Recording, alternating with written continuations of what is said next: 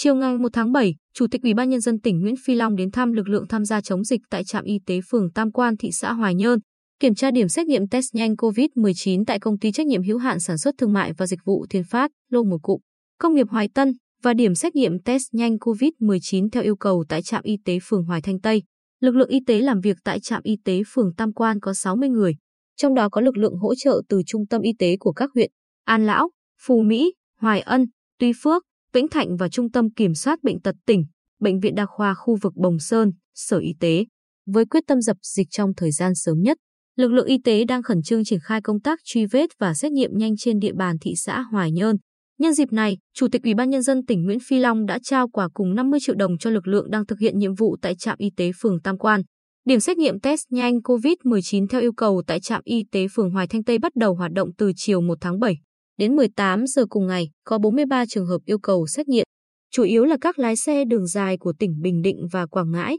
Chủ tịch Ủy ban nhân dân tỉnh Nguyễn Phi Long biểu dương thị xã Hoài Nhơn đã linh hoạt ứng phó với diễn biến của dịch bệnh, kịp thời và khẩn trương xử lý các ca nghi nhiễm, đồng thời đánh giá cao vai trò xung kích của Sở Y tế cũng như đội ngũ y bác sĩ của tỉnh trong phòng chống dịch. Chủ tịch Ủy ban nhân dân tỉnh chúc lực lượng y tế mạnh khỏe, tiếp tục thực hiện tốt nhiệm vụ với phương châm truy vết thần tốc, xét nghiệm thần tốc để nhanh chóng khoanh vùng dập dịch, không để dịch bệnh lây lan trên diện rộng. Bên cạnh đó, Chủ tịch Ủy ban nhân dân tỉnh Nguyễn Phi Long đề nghị thị xã Hoài Nhơn đẩy nhanh tiến độ truy vết và tiến hành xét nghiệm nhanh cho các đối tượng có nguy cơ cao, công nhân của các công ty, xí nghiệp. Đồng thời, đồng chí Nguyễn Phi Long chia sẻ những bất tiện, khó khăn của người dân và khẳng định sẽ dốc toàn tâm, toàn lực trong thời gian ngắn nhất ngăn chặn thành công dịch COVID-19 trên địa bàn thị xã. Chủ tịch Ủy ban nhân dân tỉnh yêu cầu lãnh đạo thị xã Hoài Nhơn phải đảm bảo trang thiết bị, vật tư cần thiết cho công tác truy vết và xét nghiệm nhanh đảm bảo nhu yếu phẩm cần thiết để phục vụ người dân trong các khu vực hạn chế ra vào. Cùng với đó, Chủ tịch Ủy ban nhân dân tỉnh đề nghị người dân tiếp tục thực hiện tốt các biện pháp phòng chống dịch,